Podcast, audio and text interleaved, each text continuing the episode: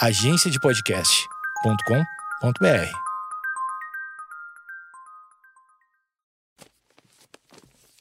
papier podcast ponto com ponto br.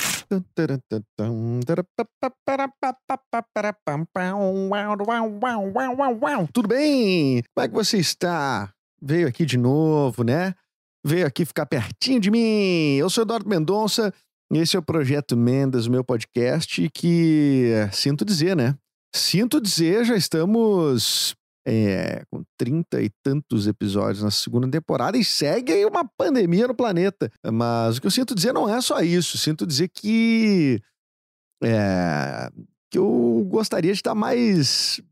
mais animado em relação a, a, a tudo, ao mundo. Uh, e isso, claro, acaba trazendo reflexões para dentro do próprio podcast. Se vale a pena até continuar o podcast, por que não essa reflexão? Não é mesmo?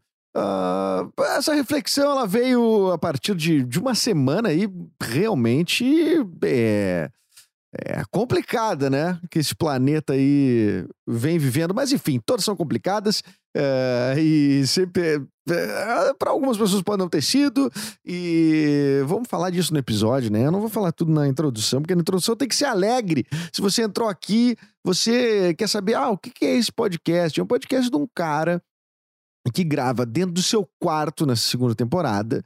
É, tem uma primeira temporada com cem episódios, a segunda temporada já tem trinta e tantos episódios. Foram quatro meses, ano passado, direto, fazendo diariamente. Essa temporada agora é terça e quinta, geralmente uma entrevista na quinta e eu sozinho na terça-feira.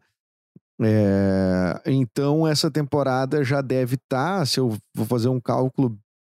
Sou muito ruim para fazer esse cálculo, mas são dois episódios por semana, são quinze, dezesseis semanas mais ou menos.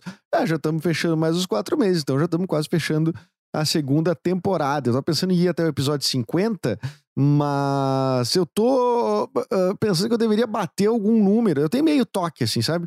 Meio que toque. Então, tipo, sabe aquele negócio... Enfim, vou falar no episódio, tá? Fica aí, fica aí que esse projeto, esse projeto aqui, esse podcast é uma montanha-russa. Um monte de coisa aconteceu e... no mundo e na, na, na, na, na vida de vocês, na minha vida. Vamos ver se a gente consegue desdobrar em alguma coisa, tá? Roda a vinheta aí.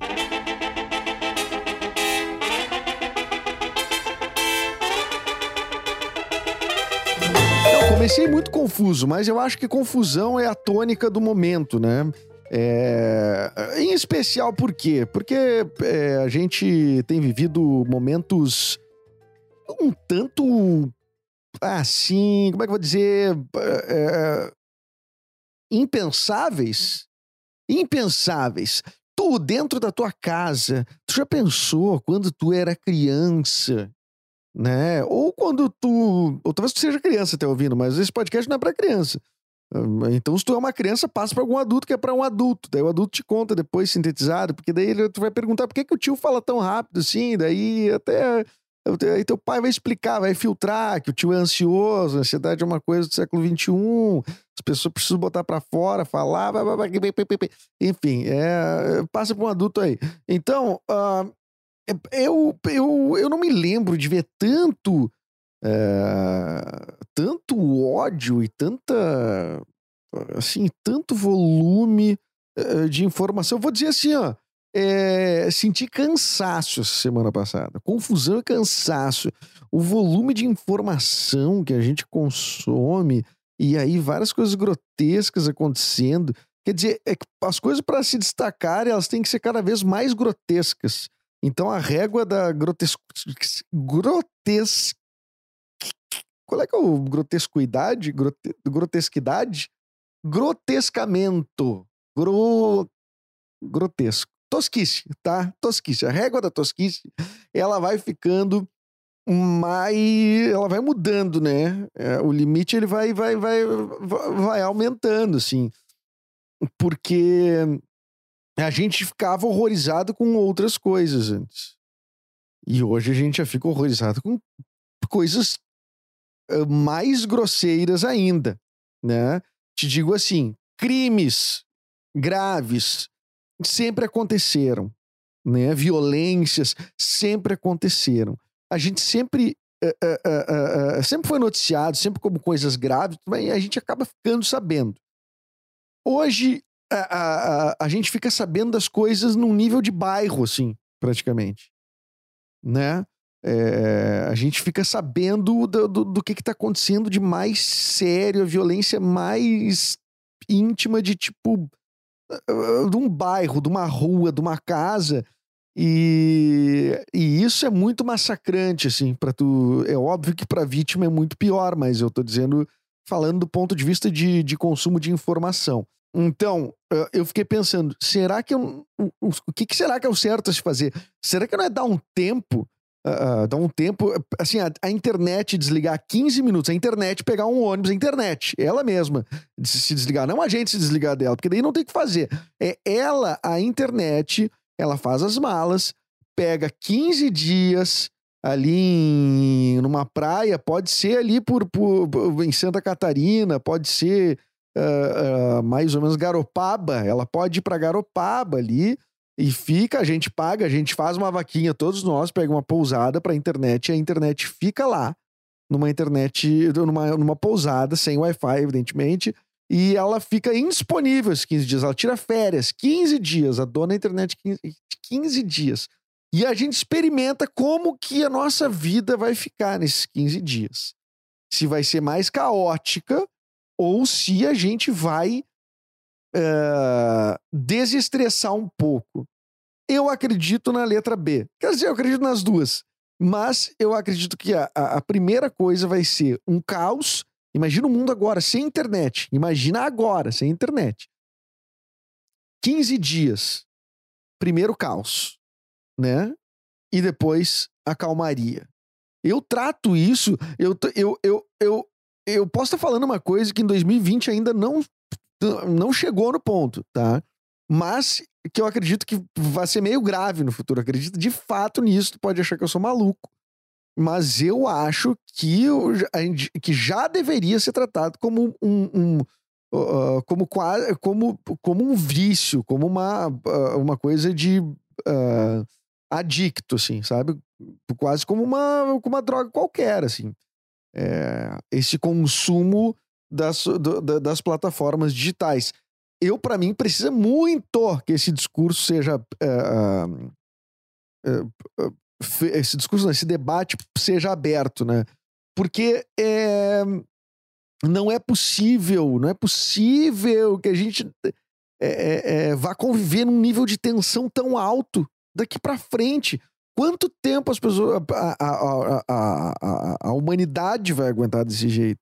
Essa é uma, essa é uma pergunta, assim, que eu, que eu me faço todos os dias. Qual é a capacidade que a minha cabeça tem de, uh, de absorver uh, conteúdos, sentimentos, emoções, informações e, e, e, e, e, e digerir isso de forma saudável e isso passar para o meu corpo a ponto de tudo ficar em equilíbrio e eu ser um ser humano pleno. Eu me pergunto isso diariamente. Eu fico, porque eu fico impressionado. Uh, por um lado, é importante ter informação, evidentemente, né? Mas com a qualidade da informação que a gente tem. O tempo que a gente leva para absorver a leitura de um livro, a gente leu umas, sei lá, dez mil matérias no meio disso. Mate- entre matérias, posts, tweets... E, cara, eu tô fazendo um chute, óbvio, né? Mas esse consumo, ele é desenfreado. Eu já falei várias vezes aqui daquele negócio que é... Tipo, eu termino de uma mensagem no... no, no, no eu tipo, atualizo todo o Instagram. Aí vou pro Twitter. Aí vou pro WhatsApp. Aí vou pro não sei o quê. Aí vou pro não sei o quê. Aí quando tu termina de atualizar tudo... Vou pro e-mail, né? Atualizou tudo... Tu já deu tempo de tu, de teu corpo dizer assim, não, quem sabe tu volta pro Instagram pra ver se não aconteceu nada lá. E aí tu começa, tu faz aquele ciclo muitas vezes. Eu queria fazer, eu queria convocar vocês, queria convocar vocês. Eu, eu, já que existe terraplanista, já que existe terraoquista, já que existe fundamentalistas que não querem deixar uma menina de dez anos que foi estuprada a, a, a abortar, já que existe tudo isso, nada que eu vá propor aqui vai ser pior do que isso que a gente está falando, tá? Então, é... a minha ideia seria a gente só seus disconnected, disconnectors. Desco... Eu não sei se precisava ser em inglês o termo também.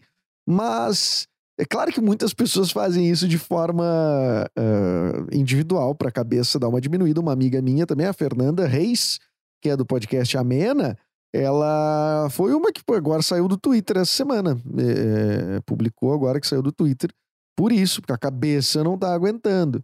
Então, eu... eu as empresas, eu já falei isso várias vezes, as empresas essas que uh, são as donas das plataformas, elas estão passando de lombo liso, de lombo liso. As notas, as declarações que elas dão quando são pedidas explicações, todas são fracas, nenhuma é no sentido de coibir extremistas, gente, gente que odeia, gente que violenta, nunca, é sempre, parece jogador de futebol na saída do, do, do, do campo, Uh, com um discurso pronto, sabe? Aquele jogador que diz, não, nós, nós jogamos buscando os três pontos e o time tá bem, a equipe tá legal, agora no segundo tempo a gente volta e espera fazer o gol aí pra... A equipe toda tá de parabéns, né? Porque estamos enfrentando adversário forte. É sempre... É, é um discurso...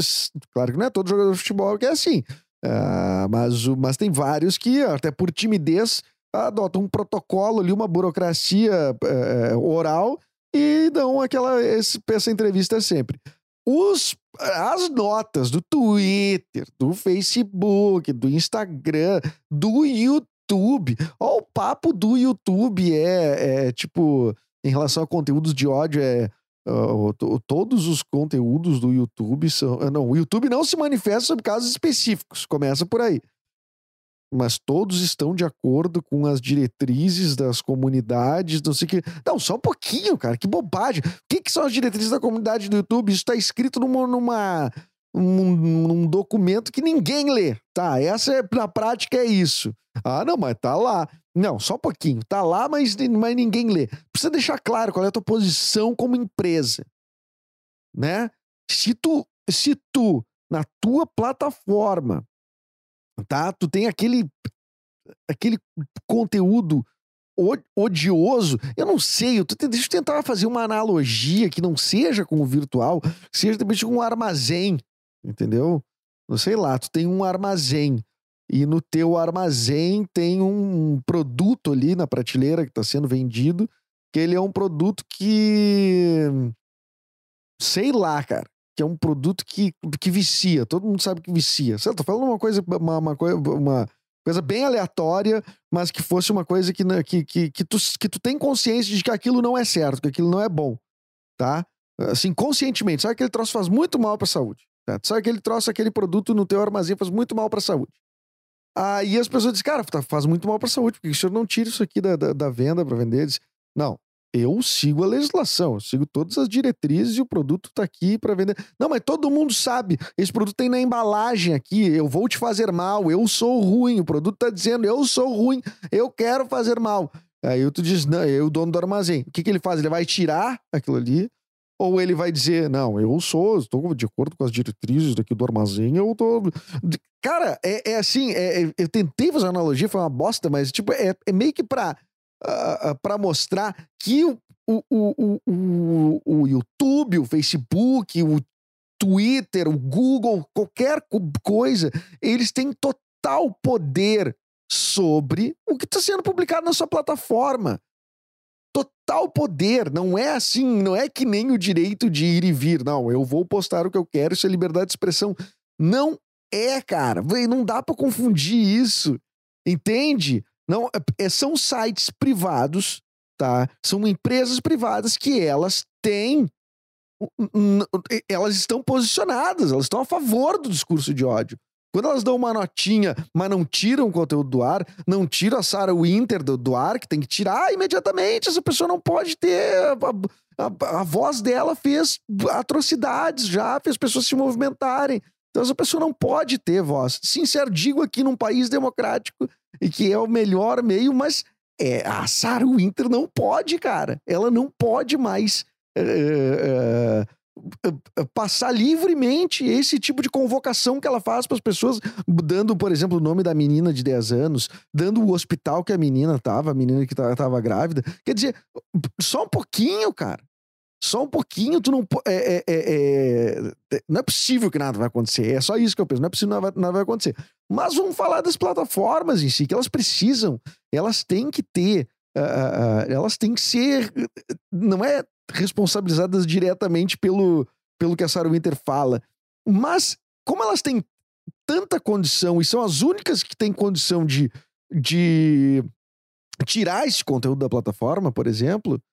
Elas podem. E é uma empresa privada. Não é... Assim, ó, se tu tiver um site onde tu publica vídeos, tá? Se tu, tu tem o teu site, Zezinho Vídeos, sei lá, ou Zezinha Vídeos. Aí eu, se eu vou botar... Eu só... Eu quero... Eu vou botar vídeos aqui, as pessoas podem inscrever seu vídeo, não sei o quê. Quando entrar um vídeo que é, sei lá, um pornô, pro Zezinho Vídeos, que tem vários vídeos infantis, não sei o quê, eu não vou deixar, é óbvio. E no próprio YouTube, se tu botar alguma coisa pornô, não, não, não vai ficar no YouTube. Agora, uma pessoa pegar e fazer um discurso uh, de ódio, ah, não, mas isso atende uma parcela da população, mas a...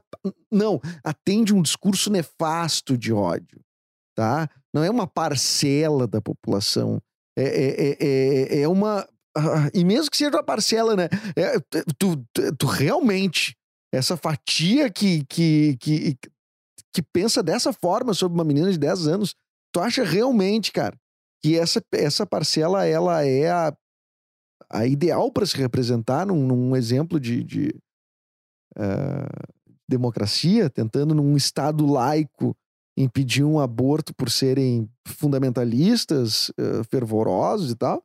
Enfim, essas coisas que eu tenho pensado. Eu tenho pensado assim, ah, quem sabe eu dou um tempo do podcast. Porque daí seria um tempo de pausa, sabe? Até porque eu tô fazendo outras coisas. Eu tô fazendo outros podcasts. Eu, tô, eu, tô, eu vou lançar em breve um podcast sobre uh, uma realidade pós-apocalíptica. Uh, um apocalipse zumbi aconteceu na cidade e três caras estão dentro de uma casa. É uma ficção uh, improvisada com Eric Clapton e Rafael Pimenta. Olha aí, né? Onde todo mundo virou zumbi, menos os três. Então eu não queria virar zumbi. Então já pegando isso, que eu tô achando que as pessoas estão virando zumbi. A gente tá começando a ficar uh, louco, doente, né? Então as, a, as empresas têm responsabilidade. Elas têm que ter. Elas têm que ter ou, ou elas têm que, no mínimo, se mostrarem mais interessadas nisso, né? Porque qual é o problema? Assim, por, por tudo que a Sarah Winter já fez, se tu é o dono do, do, do, da rede social, tu teria medo de bloquear ela? O que que tu perde? Ah, é, talvez a pessoa, talvez não queiram perder os produtores, entre muitas aspas, de conteúdo. Talvez não se importem com o ódio disseminado. Mas tem uma questão ética aí muito forte. Muito forte. Então... Isso me deixa bastante revoltado. Aí tu pode dizer o seguinte, ah, é, é, mas isso é a tua opinião. E essa é a minha opinião mesmo, né? Mas eu não tô incitando ninguém a ir pra rua uh, fazer merda e jogar foguete em não, não, não sei onde, uh, impedir aborto que não tem... Aliás, esta questão do aborto, né, cara? Eu, como as pessoas ainda em dois mil e vinte... querem interferir no corpo uh, uh, da mulher. Nesse caso, uma menina de dez anos nem, nem se fala. É uma violência. Não tem, não tem, não tem, não tem conversa. Mas até quando esse discurso, ele vai... E, e, até quando esse, esse debate e, e, vai ficar num campo moral, uh, de um lado no campo moral e do outro lado tratando da forma como eu acredito que tem que ser tratado, que é como uma questão de saúde pública. As pessoas... Uh, uh, é, é ilegal o aborto no Brasil, mas... Uh, Mas a mulher que quer abortar, ela vai ter que acabar indo para uma clínica clandestina. E isso é muito mais perigoso, uma questão de saúde. Saúde. Bah, hoje eu tô, né? Hoje eu tô colocando todas as minhas posições aqui, mas é bom, vou deixar, de, de, deixar claro, assim como eu acho a, a guerra ao tráfico uma, uma balela tremenda. É, agora, isso do aborto é, é, é chocante, assim. Eu vi uma fala da uh, Julie Louise Dreyfus, é? É esse o nome? É o da Julie Louise Dreyfus? Fazia o, o Seinfeld. Agora eu, não, eu não, não tô pesquisando, tô falando de cabeça mesmo.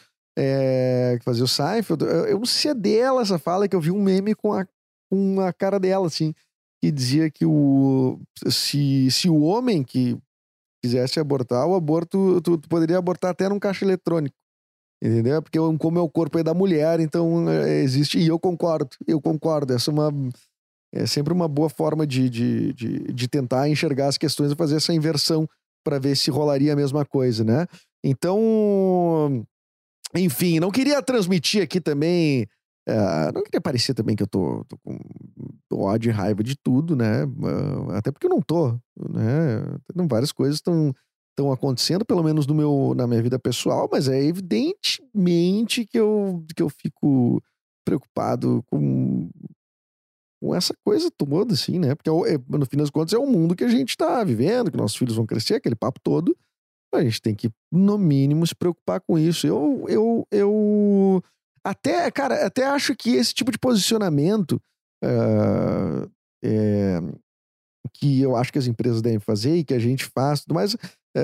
quem quer que seja que faça, eu acho que tu acaba uh, eu acho que é importante, porque tu acaba firmando pé em algum, assim, num, num, numa questão, não deixa margem, sabe? É, ponto, já estabeleci aonde eu tô, se eu, for, se eu for mudar a forma de pensar, eu também vou vir a público e vou dizer, mas nesses casos eu não vou mudar a minha forma de pensar, isso eu garanto, né? A gente tem que ser um pouquinho mais, só que eu acho que o que eu quero, a relação que, eu, que talvez eu, na minha cabeça tenha sido feita desse caso de ódio, redes sociais e tudo mais, é porque me, me parece que a gente anda num nível de tensão, óbvio, por conta de uma pandemia, né? Que não é uma coisa muito comum, mas eu acho que esse nível de tensão ele já existiria sem pandemia também, porque ele já existia, né?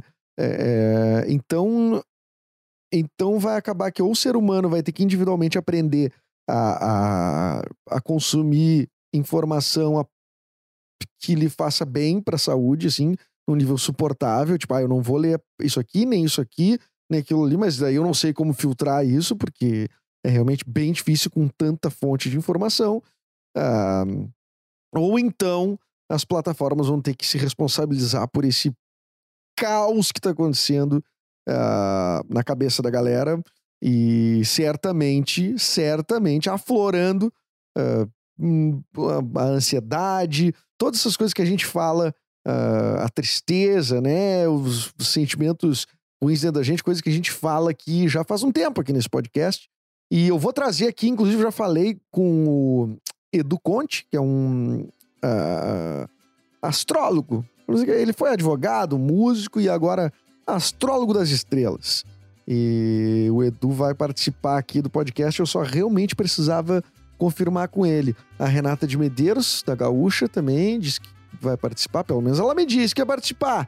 Ah, deixa eu ver aqui mais, quem mais vai participar. Bom, eu, eu acho que eu vou fazer essa leva de entrevistas. Se tu quiser que eu entreviste alguém ainda na segunda temporada, por favor, me manda agora. Com quem tu queria que eu conversasse? Manda pelo Instagram, o Edu Mendes, arroba Edu Mendes, ou me manda por tu, pelo Twitter mesmo. Enfim, eu tô nas plataformas, né? Assim, é... é, é eu quero que as plataformas melhorem, mas justamente porque eu estou nelas também, né?